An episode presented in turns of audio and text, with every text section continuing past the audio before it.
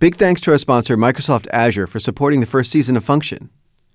Startups, governments, and 90% of Fortune 500 companies are already running on Microsoft Cloud. Join them and find new ways to achieve more. Stay productive with familiar tools, develop and deploy where you want with a consistent hybrid environment, and build engaging apps with intelligent features. You can bring your bold ideas to life faster, push them further, and scale them worldwide. Start your free account at azure.com/trial. That's A-Z-U-R-E dot com slash trial.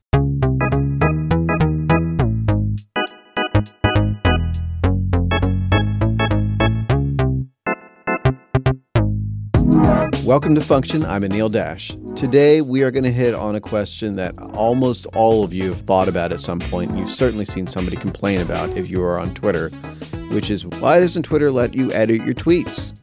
The thing is, I've been there. I've totally been that person where I tweet something and immediately think, oh man, I really got to phrase that differently. Or I wish I could just fix that typo. And I think everybody's had that feeling. I think for most of us that are like sort of regular people on Twitter and aren't celebrities, an edit button would just let us fix like if we had a typo if we had a grammar mistake, something common.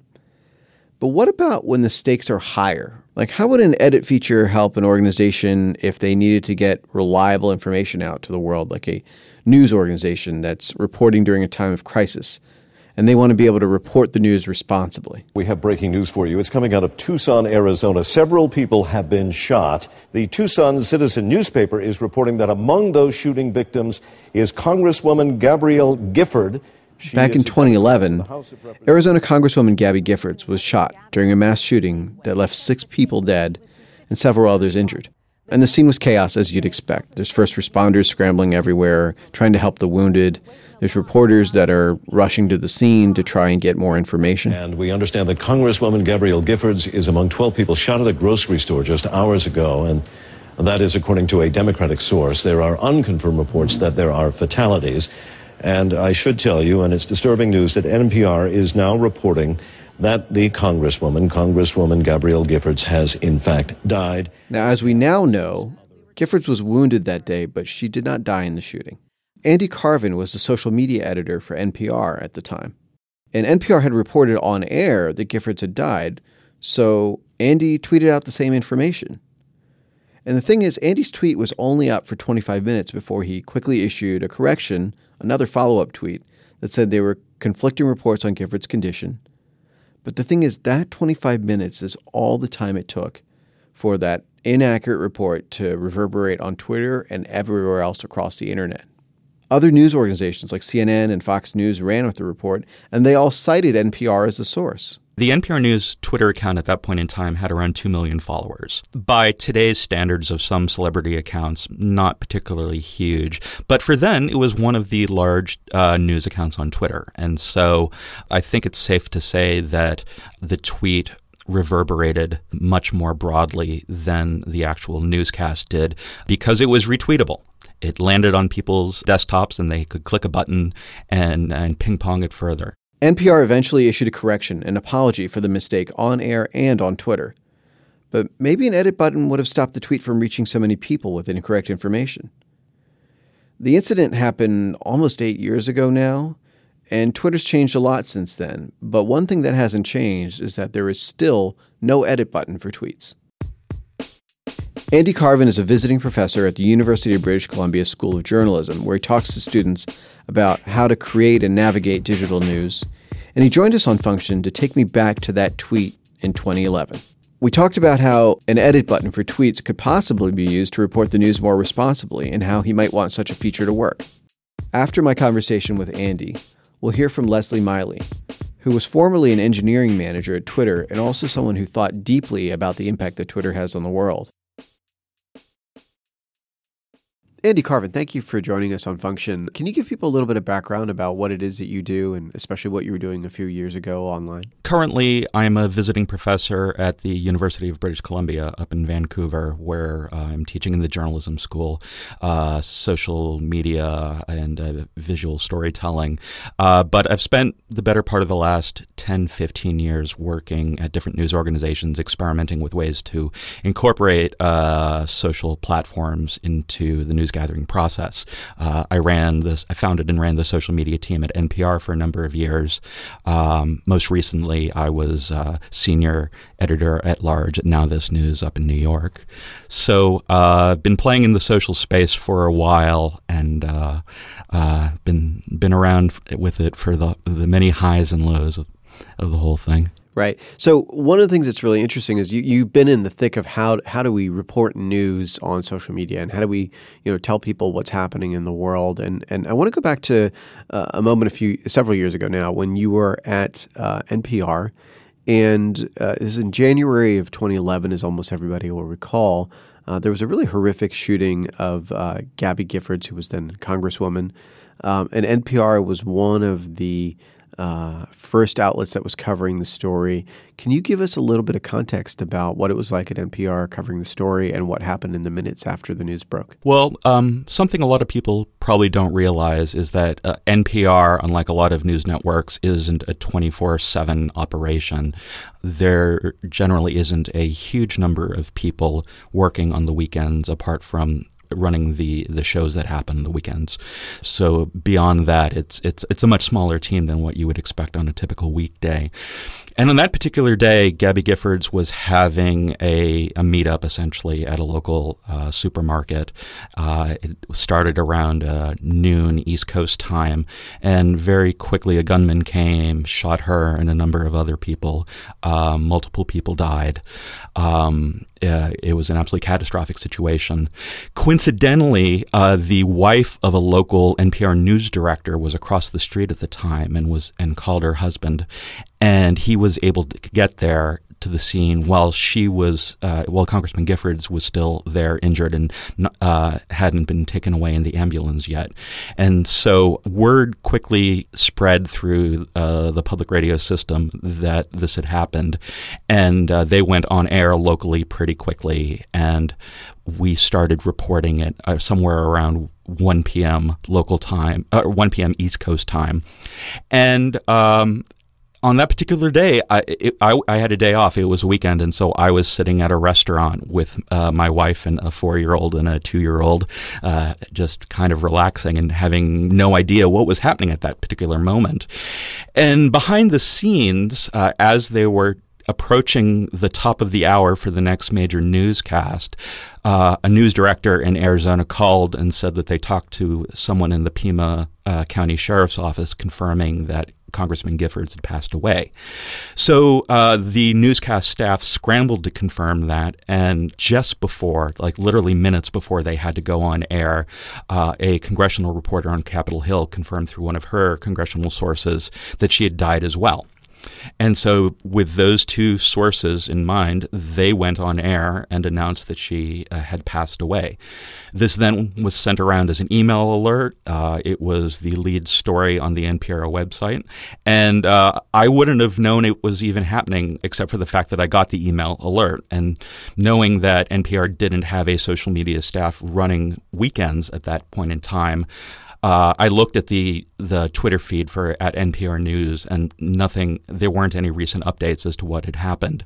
So uh, I copied and pasted the latest headline, which said that she had passed away, and a link to it, and sent it out at approximately 2:12, 2:15 p.m. So almost 15 minutes after the newscast.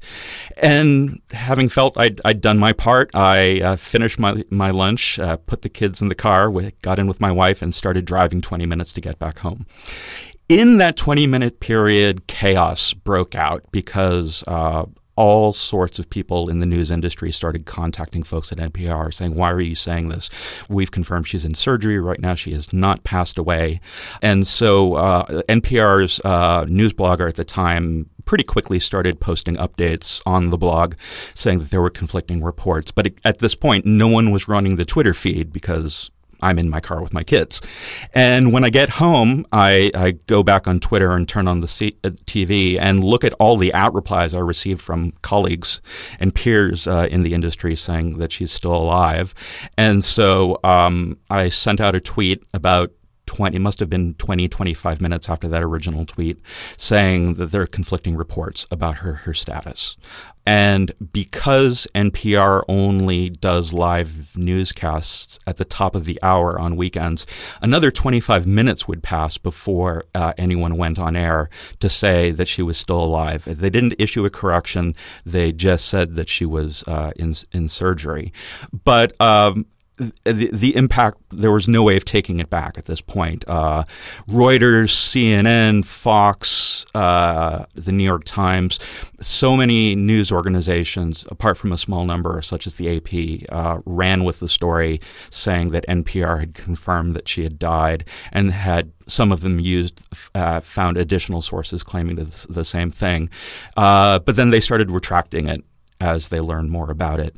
And because those news organizations were often uh, doing minute by minute live coverage, rolling coverage, they were able to correct it quickly.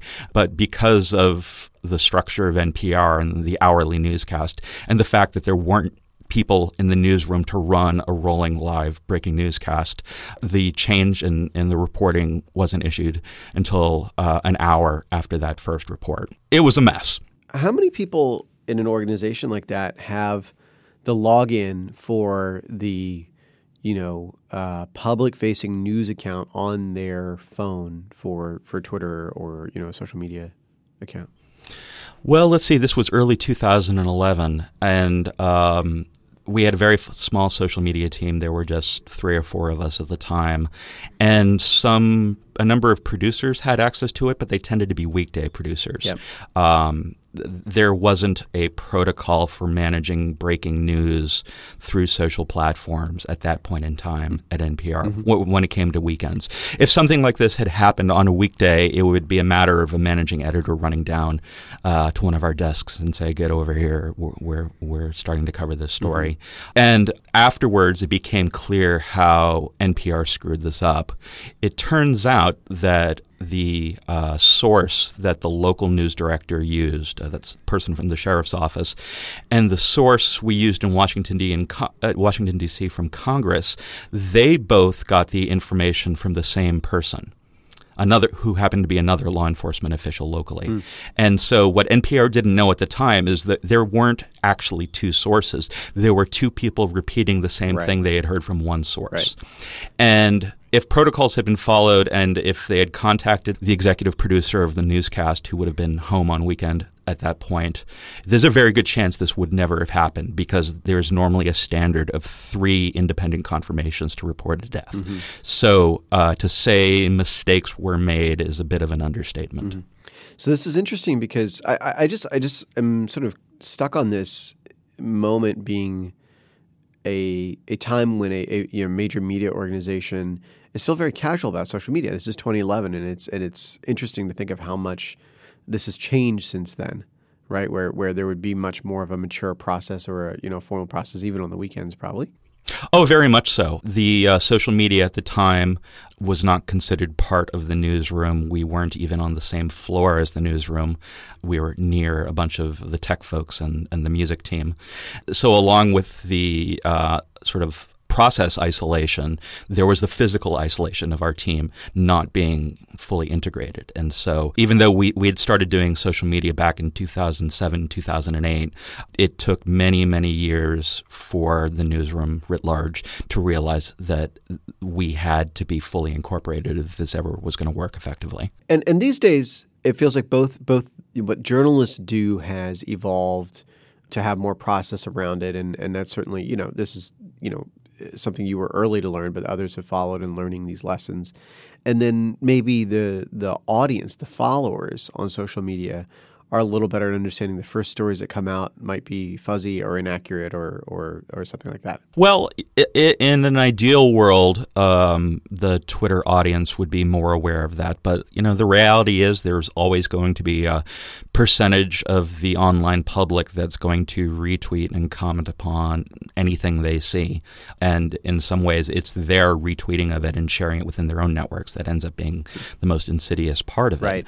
Uh, but you know, there there are ways ways of, of, of trying to push back. Like I, I, a number of years ago, I worked with the folks at On the Media to produce uh, what they called, I think it was like a, a news literacy consumer uh, handbook. And it was basically a top 10 list of all the things you should know during a major breaking news story. Like, for example, there there's almost never two shooters during a, a shooting incident, and a, a bunch of others that, that we, we worked on and wrote out. And so every time there's a big story, it's, it's, it's always heartening to see NPR and, and other folks sharing that list because it's just as relevant today as it was before. But practices in news organizations still haven't changed in many ways. So if you if you turn on a cable news broadcast, you're going to hear plenty of pundits saying, "I don't want to speculate, but dot dot dot," and then they go ahead and speculate. and so you're seeing what plays out on social media is often mirroring exactly what's playing out live on TV. Right. And uh, what I've seen on so many occasions is the uh, the mistakes that get amplified are first shared via broadcast, whether it's TV, radio, or cable.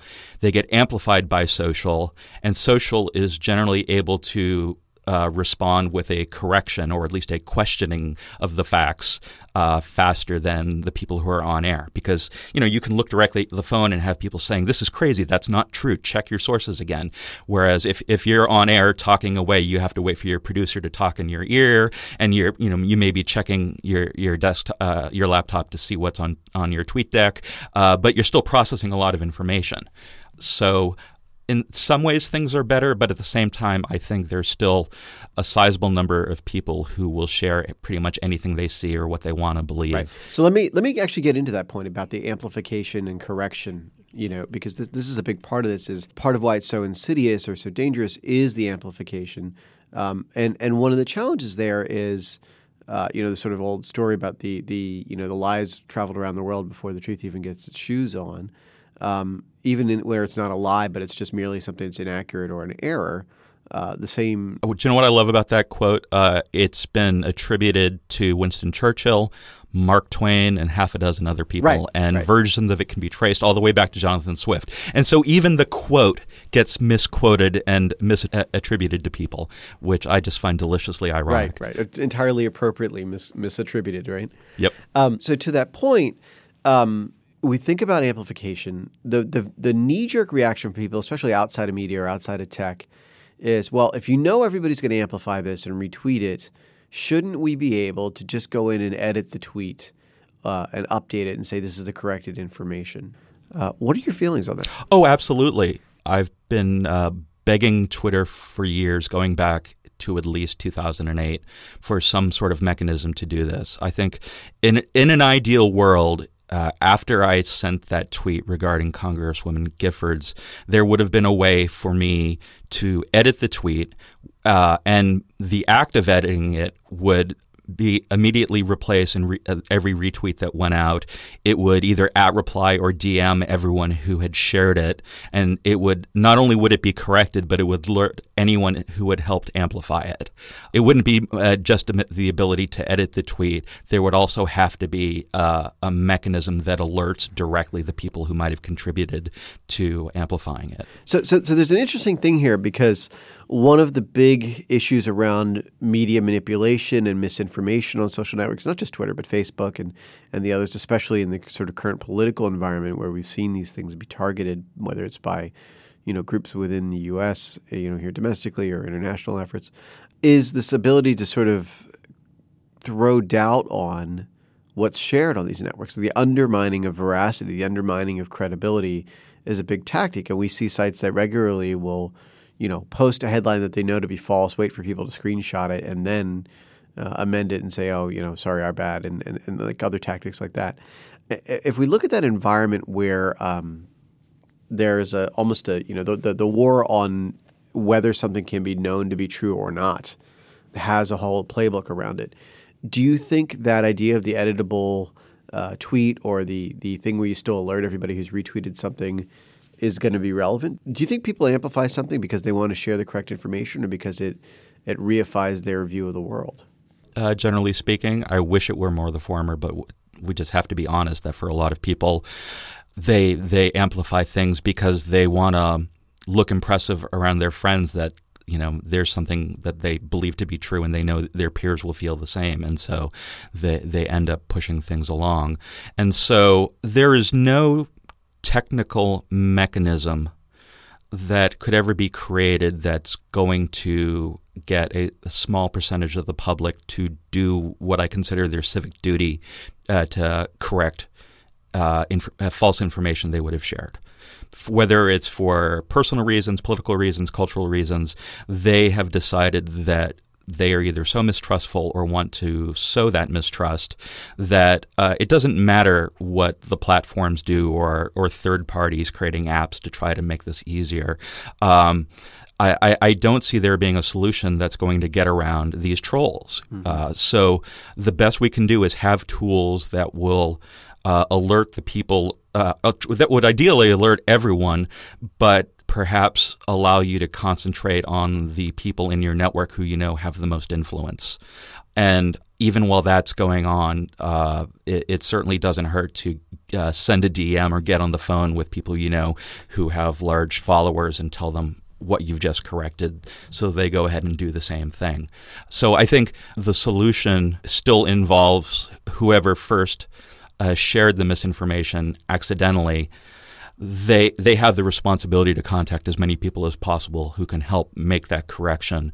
But even with the best editing and versioning tools that a platform could come up with, you will still have bad actors out there who are going to make a mess of things. So that's that's an interesting point because the other thing that happens, and especially you know eh, these days, but might have even started back in 2011, is the the on Twitter the Twitter thread. So somebody replies to a tweet with additional information. Sometimes that's used for corrections now, right? So if you say, you know, you know, the sun has risen in the west, and, and somebody replies and says the sun has risen in the east, and that's part of the same thread, it might carry through. That that user interface or that that choice in the app wasn't there, you know, seven years ago, but it is there now. Is that is that a sufficient correction? I think it certainly helps if a news organization or an individual posts something that they find out to be incorrect, I think the responsible thing to do would be to uh, reply to yourself in your own thread to correct it, and then perhaps even send out a separate tweet uh, so um, there's something independently not getting buried within a thread.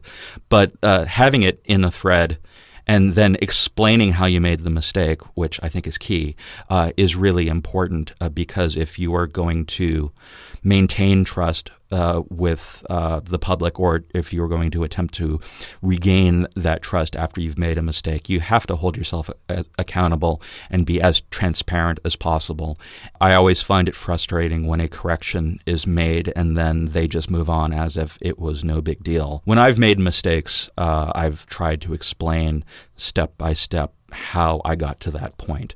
And hopefully, by doing that, being sincere in trying to explain how we got to this point helps reinforce uh, the bonds of trust that I have with my online community. Mm-hmm. Let me let me ask you a slightly different question, which is, um, what about deleting it? If you, if something's been shared by an organization that is, that is you know they find out is erroneous, they find out is a mistake, should they just take it away, take it away, delete that, that tweet, that Facebook post? This is one of the toughest questions, and I don't think there's a single solid answer. If you poll a bunch of news organizations, you are going to find some who say in their standards and practices that you need to delete it. Others will say that you keep it and um, use follow up t- tweets to correct. On that particular day in, in 2011, uh, for example, Reuters decided to delete their tweet, but NPR did not. Or at that point in time, honestly, I did not um, because it was a weekend and there was no protocol for these sorts of things. Right, right. But a number of people called me out on that. Uh, and my response to them was, uh, we're already in a bit of a lose lose situation because I've posted this information. It turns out to be horrifyingly incorrect. But because NPR gets pulled into politics so easily because of the small amount of federal funding it gets, that if I hit the delete button and got rid of it, some people would treat that as a cover up that we were trying to hide our error. And I can guarantee you that some member of Congress would end up calling one of the senior editors, asking about the deletion and wanting a paper trail for how that decision was made. And that's interesting because that's sort of specific to the organization, but there's this broader question about what deleting signifies, what uh, replying or threading signifies, what uh, editing would signify. Because you, you have on networks like Facebook and some other, you know, lots of other platforms where you can edit for a, sometimes for a little while, sometimes going forward. Um, and then there's a little note that says that you did that. Is that enough accountability for, for making a change? You know, I, I think there's a stronger argument today uh, when it comes to deleting a tweet because another thing that's changed in over these last seven or eight years is the whole notion of native retweets. Uh, back then, people would send out a tweet, a tweet that would begin, begin with the letters RT and would have the text following it, and so uh, a tweet uh, retweets that would go out would be amplified uh, by individual user accounts under their own names. And so if I ended up deleting that NPR tweet, it would still exist in other forms based on people manually retweeting it. Today, at least, if a news organization chose to delete it, all of those native retweets would disappear along with it. But it still raises the issue of accountability and transparency. And um, uh, I think every news organization has to des- decide is it worth having that tweet continuing to pinball around the universe for a period of time while you are adding to the thread, correcting it, or do you start with a clean slate, delete it, and create a new thread? I, I still don't think there's a right or wrong answer. I think uh, there's a strong argument that could be made in both cases. Mm. And it's, I mean, it seems like there's something analogous in almost all these networks. Like you, you can't easily go into Instagram and replace a photo that you've already posted, right? So if you're saying, oh, my, my, my hair is out of place and I'd like to put a better photo in there, but keep it that same post with, you know, all the likes and, and the responses. Um, do you think do you think they should enable that? Uh, I think I think they probably should, uh, especially uh, in in the case of of platforms like Instagram. In some of my work uh, over the years, uh, one of the things my teams would try to do that if we saw some a, a, photo was being shared that we knew to be out of context or a hoax, uh, we would watermark it in the most flagrant of ways to make it clear that anyone's seeing the image. It's stamped right ac- across it in in large red all cap letters, fake or debunked, and then having the text explaining why this particular image has nothing to do with with um, the news at hand. Uh, so yeah, ideally, uh, if if Instagram had either a method to replace the photo or to overlay it with some sort of watermark that acts as a correction, because you can edit the text, but you know not everyone is going to read the text, and so I think at minimum being able to watermark it with with with new text on top of it or some sort of X or check mark acknowledging something's been confirmed or debunked would make new, news organizations' lives a lot easier. So I'm curious here about uh, sort of a, a big takeaway. So, you know, we, we started this conversation talking about that moment uh, with Congresswoman Giffords, and, you know, it's been, you know, seven, almost eight years since then. And you, you spend time with students, right? You are the authority. You are the one that's teaching them about how to use these platforms. If you look at the responsibility of how to use these networks, you look at uh, the gravity of sharing information and what happens when something is shared out of context or with something you know inaccurate information.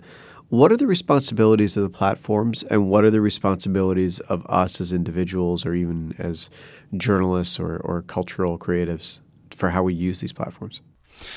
You know, I, starting with as, us as individuals, um, uh, like I alluded to earlier, I, I, truly believe that people who share information on social networks have a civic responsibility to get it right. And people need to understand the gravity of their own influence. You know, even if they only have uh, 30 followers on Twitter or 30 friends on Facebook and it's just their crowd of people that they hang out with at school, you still have a responsibility to make sure that what you're passing along to them is correct because otherwise you become um, an enabler of misinformation and and an enabler of the spread of distrust in people in platforms and institutions. And I think it's in some ways what needs to happen is developing a cultural sense of responsibility that as you use social media and as your network of people grows, you have to be self reflective on the potential power you have to uh, be a leader among your peers in terms of sharing information, or how you can potentially become a problem uh, in terms of sharing misinformation. And you know, a lot of people are just going to brush that idea off and say, I, you know, I don't care. I'm just talking to my buddies here. But the reason why this stuff gets around everywhere is because uh, something that may feel like it's peer to peer at the beginning continues to expand and expand and expand until it's too late to put it back in the box. And so, unless we can get uh, as many people as possible who utilize these tools to recognize their social responsibility or their civic duty to um, to be as factual as possible. Uh, I think we're going to continue seeing plenty of people share stuff and then just move on, whether it's correct or not. Um, and you'll never get everyone to do it. There will always be a percentage of the population that just does not give a damn about what they just shared. But there are probably many more people somewhere in the middle that shared something, sincerely thought it was true, and if you made it easier for them to to send the correction out, they would probably do it. And so then that gets to the the, uh, the responsibility of the platforms and what mechanisms they can create that allow people to amplify corrections and fact checking uh, among their own networks because it's very hard for the news industry writ large to convince the platforms to uh, get their engineers spending lots of time in product development, making changes just for our industry.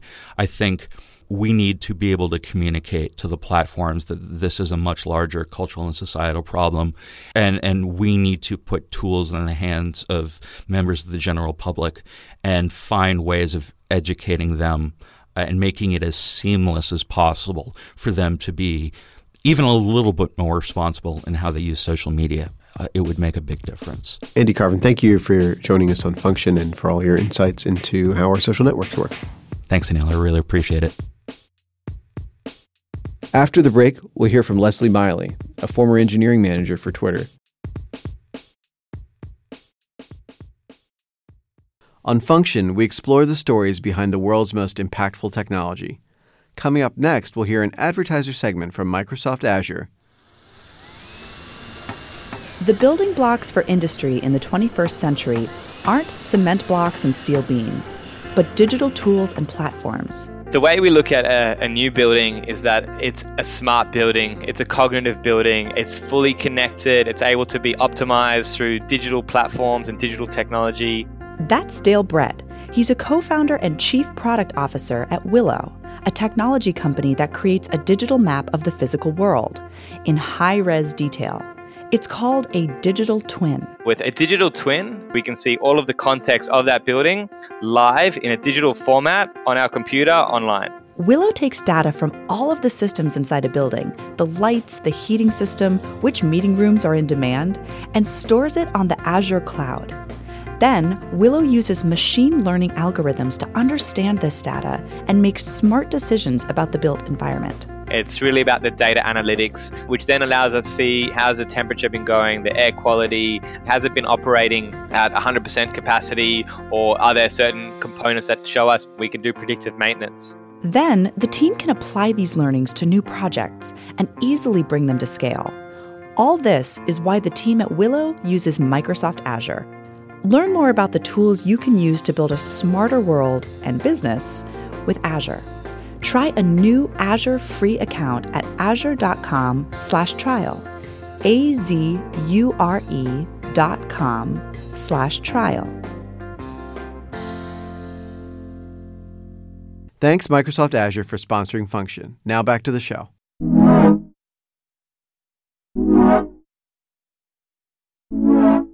Welcome back to Function. I'm Anil Dash. Okay, so clearly there's an argument to be made for Twitter to introduce a feature that lets us edit our tweets. In fact, it's one of the most requested features that people ask for.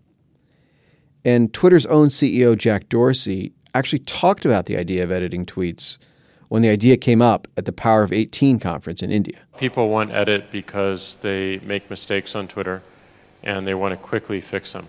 That's a lot more achievable than allowing people to edit any tweet all the way back in time. Because what happens with that? If I say something um, like um, I tweet something that you agree with and then you retweet that, and then I edit my tweet to something that you disagree with, Yeah. you've retweeted now something that you disagree with. And that's what we need to prevent. And there's a bunch of things that we could do to show a change log and show um, how a tweet has been changed. And we're looking at all this stuff. So we've, we've been considering edit for, for quite some time. So it sounds like letting people edit tweets could be complicated from a technical perspective, but extremely complicated from an ethical perspective. I talked to Leslie Miley about this. Now, Leslie is a former engineering manager at Twitter, and he's also led engineering teams for Slack and for Google. And these days, he's the chief technology officer of the Obama Foundation. I especially wanted to talk to Leslie because he's one of the entire tech industry's best thinkers about how to translate doing the right thing into the actual features we use. And he did a lot of that at Twitter, working with their trust teams, their safety teams around making sure people had a good experience and really pushed hard for people to get what they wanted out of the platform without a lot of the attacks and the stress and the harassment and the abuse that people often associate with Twitter.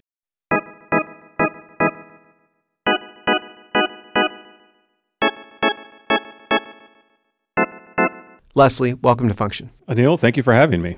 So we'll get into the, the nitty gritty of the edit button first. I want to I want to back up a little bit. You spent some time at Twitter. When were you there? How did you end up at the company? Uh, it was a drunken night in San Francisco. um, no, uh, no. Uh, it, they they reached out to me uh, oddly enough, and and while I had been a frequent user of the service, I, I'd never thought about working there. And and when I met some of the folks, uh, Dick Costolo in particular, you know, he's he's really a dynamic leader and and and really just encouraged me to to take a chance on on coming to Twitter and and uh, you know seeing seeing what I could make there. Uh, and I, I, didn't come there to do product initially. I, I actually joined to do uh, a function that could be best described as DevOps. DevOps is development operations, which is providing the infrastructure for your code to run your software. Yes. Uh, however, after about a year, uh, I was approached to do uh, kind of a revamp of the mute button uh, that uh, Twitter had rolled out a few months before. It had gone over really poorly. Uh, they had to essentially retract or you know uh, take the take the feature back to its original uh, point, and and then we were going to try again, and and it was really an interesting situation because no one wanted to do it and I couldn't understand why. And when I started asking people around the company why, they, they said because anyone who ever tries to touch safety, security, or abuse and harassment at Twitter ends up getting fired uh, or quitting and uh, it was just this black hole of product feature work that no one wanted to do and and I thought it was a great opportunity because it was hitting upon uh, population groups that I cared about, generally women and people of color who who are uh, I think abused more on Twitter than than most people. So so I took that on, and that's that's how I got kind of started getting involved in uh, feature and product work at Twitter. All right. So you were brought in by Dick Costolo, who at the time was the CEO of Twitter, right? Yes. And you start to work on a mute button, which is one of the most maybe contentious features of that era of Twitter. You said they had to try and launch this thing twice. Launched it. It it, it just it had terrible response. Uh, activists were up in arms. Of course, they were tweeting. They were talking to the press. Uh, I, I believe Dick actually apologized for this publicly.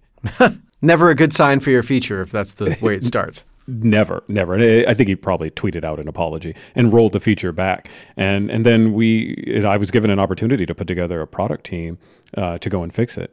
And and we fixed that. And in fixing that, we we realized, I realized that we needed a function around safety and security and and and started to to build out a team for that and and that was the team that uh, in 2014 2015 uh, was handling uh, that that redid mute that redid the block excuse me not block uh, it was report a tweet. It was 21 steps to report a tweet for abuse or harassment or violent threats. And in, in our work we actually reduced that to six steps. So so that's a huge leap forward and it gives us a glimpse into what it takes to get something as what feels to a user as simple as a block button or a report button or a mute button Uh, takes a ton of work from a product team to be able to do this stuff. What are some of the considerations that come up? Like, like how do you think about when a feature or a button is implemented in, in a platform like Twitter, the way it rolls out, like in terms of the number of users or the way it works around the world? Like, what are all the, the big considerations that maybe a, a, ordinary user doesn't know about? You know, I wish I wish I could answer that question from a 2015 perspective rather than a 2018 perspective because so much has changed since then. Hmm. And and maybe maybe I'll give you an example when we changed the report a tweet function. So, so first we had to dig into the current features, like what's going on here? Why is this so difficult? And and when when I went through and counted the steps and, and said why why should it take 21 steps to report someone uh, for tweeting out a death threat against you or someone you know, an credible death threat? And and when I when I you know asked around the company, the answer that I kept coming back with was that uh, years earlier there were so many reports for tweets for a variety of violations or perceived violations that the user services team couldn't keep up with it, so they intentionally made it more difficult to report a tweet, so they didn't have as many reports. Wow. So so so th- therein lies how do you you know go and fix this, and what does this mean? when we redid the feature and rolled it out, and I believe we rolled it out to 25% of our user base, uh, which you know at the time was probably coming up on 300 million monthly active users.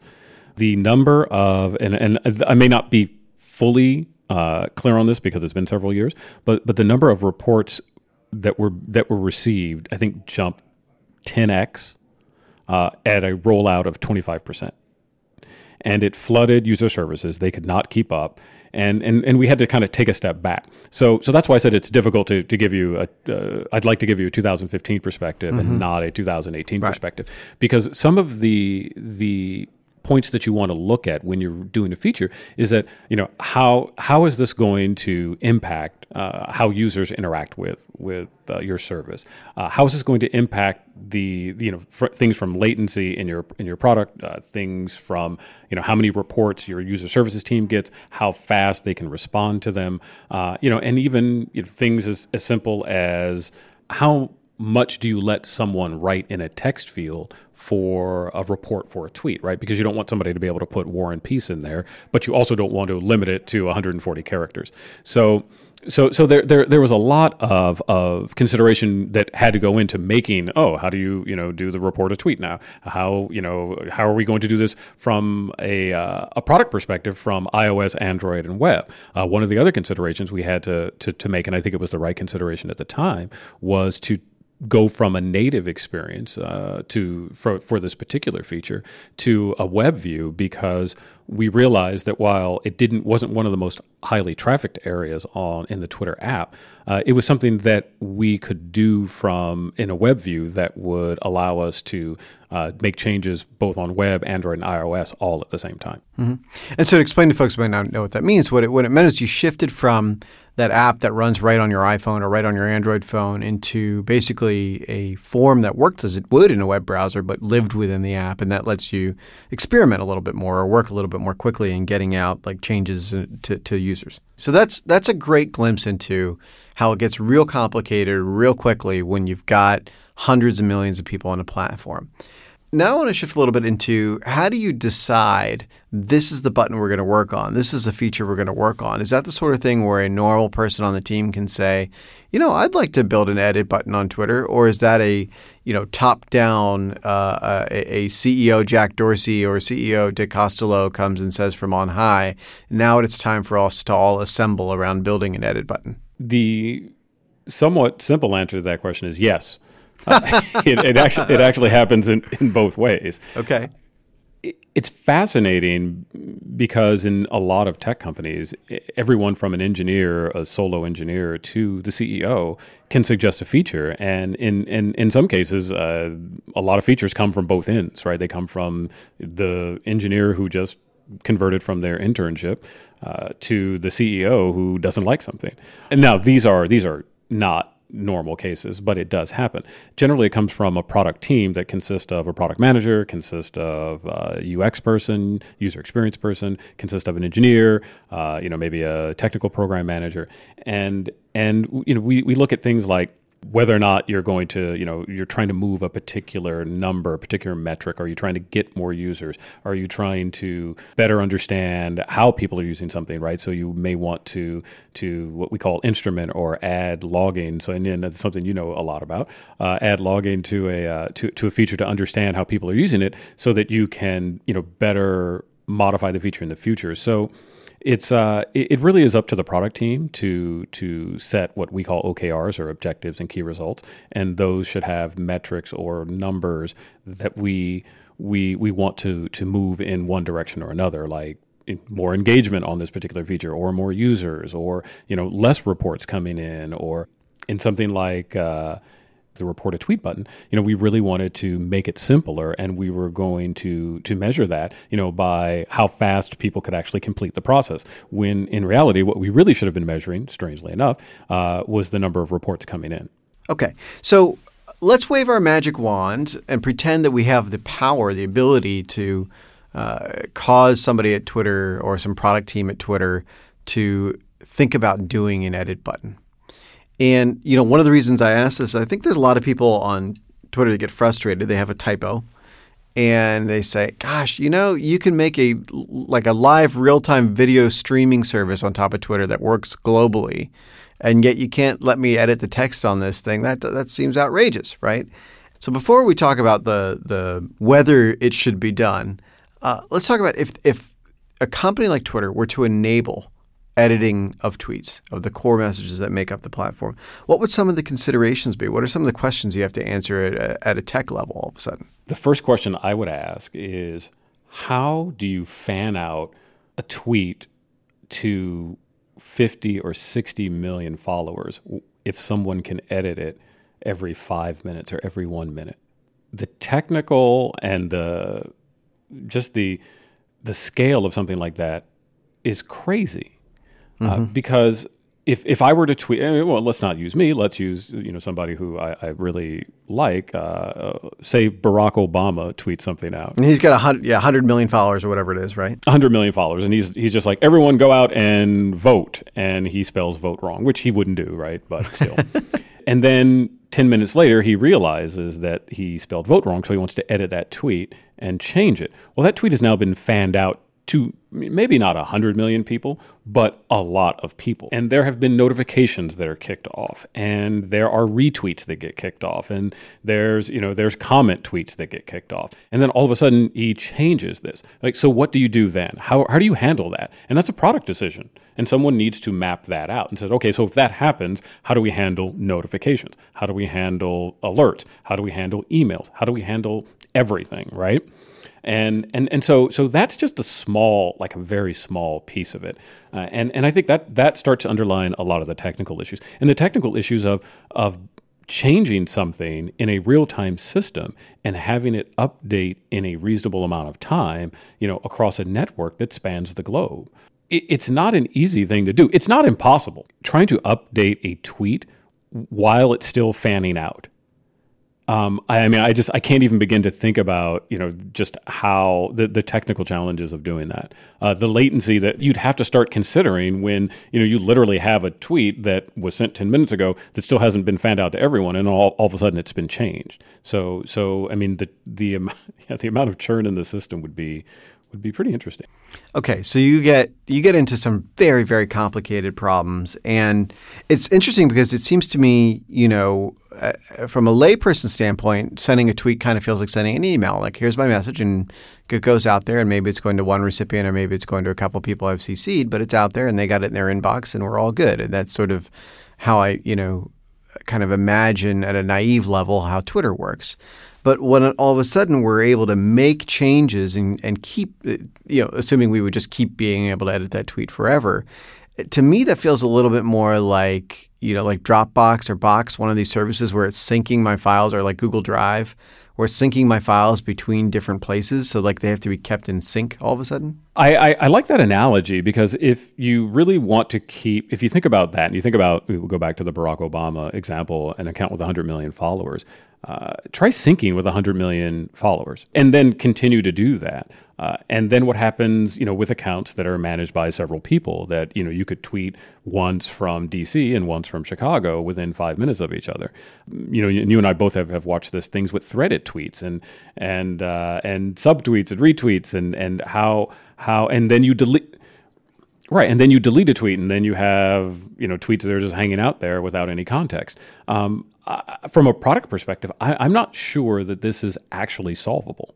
Okay, so that's a very hard technical challenge. Immediately, people would start to say, well, maybe you can cheat. Maybe you could only edit your tweet for like 10 seconds after you send it, or maybe the change could only be like less than five characters because it has to be for typos instead of like changing the meaning of it. So a lot of people have suggested this like you constrain the problem and you you limit the ways that you can edit or for how long you can edit. Does that does that reduce this technical complexity at all? Does that make it doable or is it sort of still the same kind of problem? I, think it's the same kind of problem. Uh, and I think the the testing this out at scale is it would be the issue. Uh, the the problem with with trying to constrain it is now you're adding artificial constraints to or constraints to a system that was never designed for it, and and how do you and, and how do you how do you even begin to map that out? Um, how do you even begin to to map that out from a resource uh, consumption standpoint? Uh, because to do something like that is extremely resource intensive. Uh, you know, you now have a timer on every account. You have a timer on every tweet. I, I think constraining it doesn't make it simpler. Constraining it just makes the the the number of potential fail points smaller. So I am convinced that this is a very very hard technical problem. And let let me pretend as if money is no object and technical complexity is no concern, and that we're able to do it anyway. We, you and I are, are the new CEOs of Twitter, and we're able to say, you know what, damn the torpedoes, we are going to go and build an edit button. I don't care what the cost is or how hard the computer science is. Let me shift into what I think is a much harder, more interesting question. Should this be done? Is this a good idea? I, I, I would not answer that question myself. I would get people in the room to help me walk through that. And given Twitter's history uh, and tech's history, I would bring in a lot of women of color. Mm-hmm. I would bring in a lot of marginalized groups uh, who have been abused, who have been harassed, who have been using Twitter from the very beginning. Uh, and and I would say let's start talking about what this really means. I would bring in a journalist. I would bring in uh, you know people who've done pu- public policy and and I would really start talking this through because this is not a product decision given the scope, the reach, and the impact of Twitter that I think any company, in particular, excuse me, that I think Twitter should make in a silo. I think they have to involve people in something like this outside of Twitter. the The impact of something like this is so great.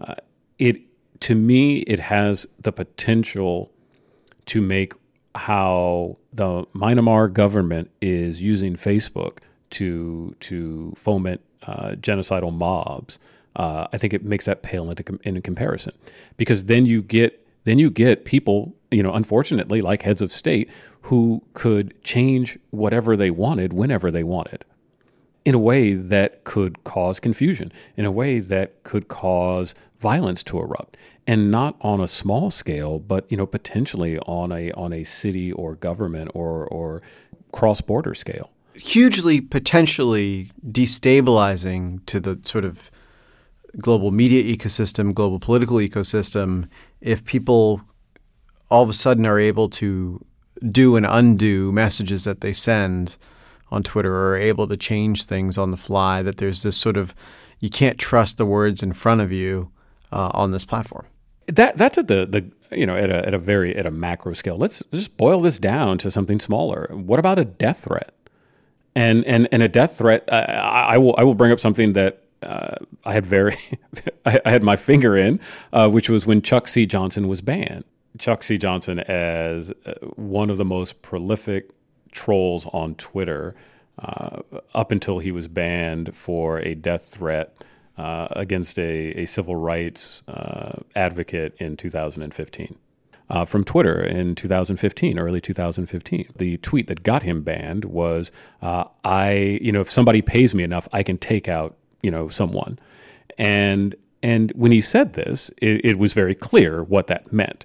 Imagine if if he could go back and change one or two words so that it isn't such a threat? Would he still be on Twitter? And the threat is still real. Just because you change it doesn't make it less real.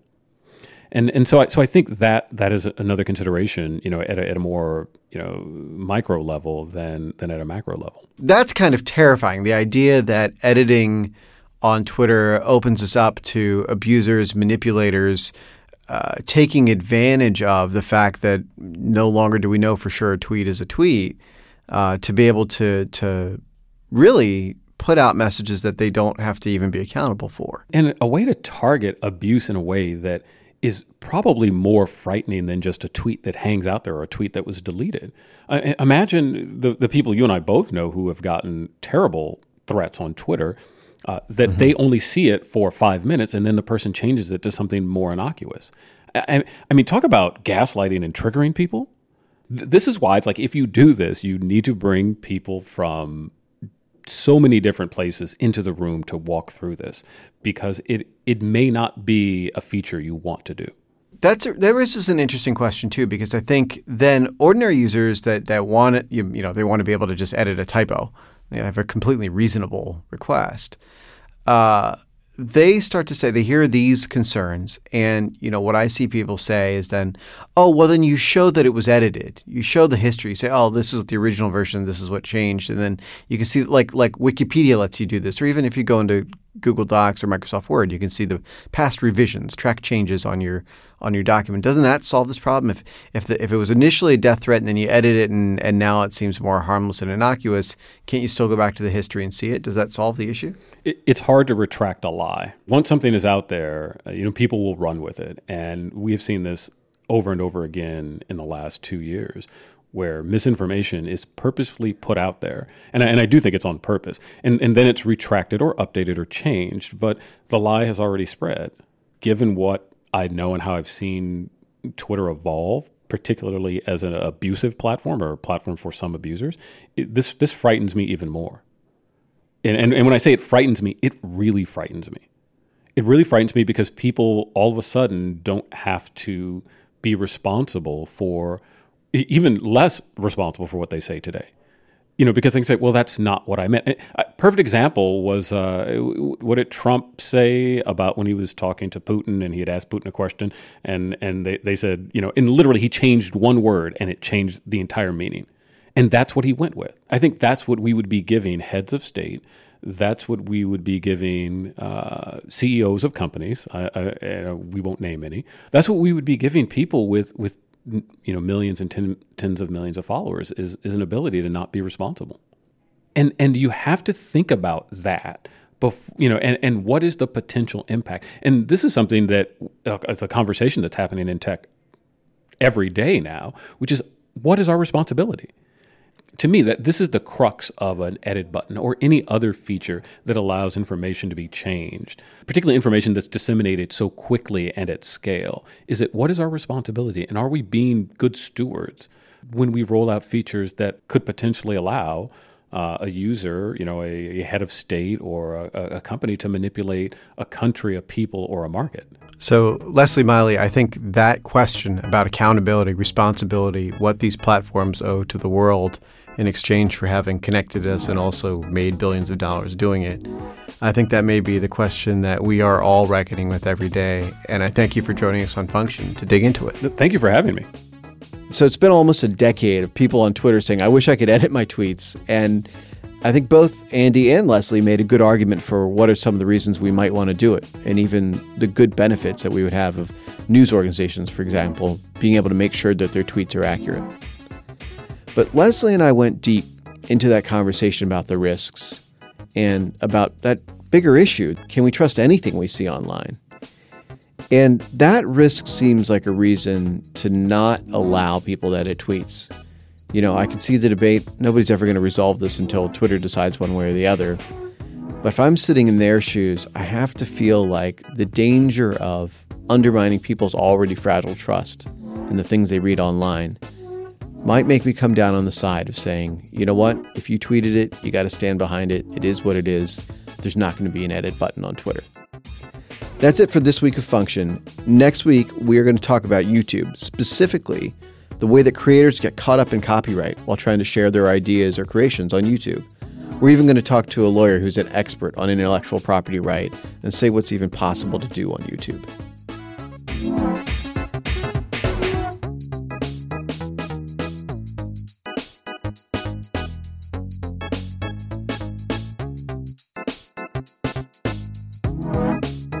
Function is produced by Bridget Armstrong. Our associate producer is Maurice Cherry. Nishat Kurwa is the executive producer of audio for the Vox Media Podcast Network. Our engineers are Srinivas Ramamurthy and Jarrett Floyd, and thanks to Jelani Carter for your help this week. Our theme music was composed by Brandon McFarland, and big thanks to the entire team at Glitch. You can follow me on Twitter at Anil Dash, and of course, you can always check out Function at glitch.com/function. So please remember to subscribe to the show wherever you listen and we'll be back next week with a brand new episode.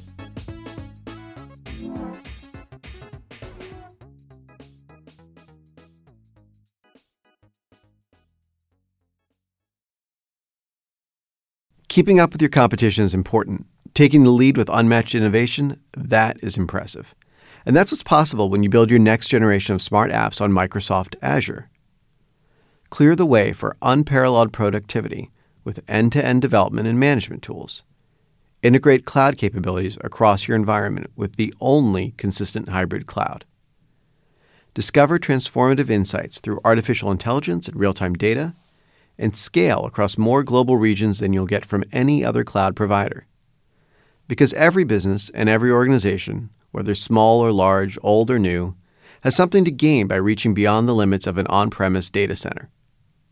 What will you achieve when you come to the cloud? Get started with a free account and 12 months of popular services at azure.com slash trial. A-Z-U-R-E dot com slash trial.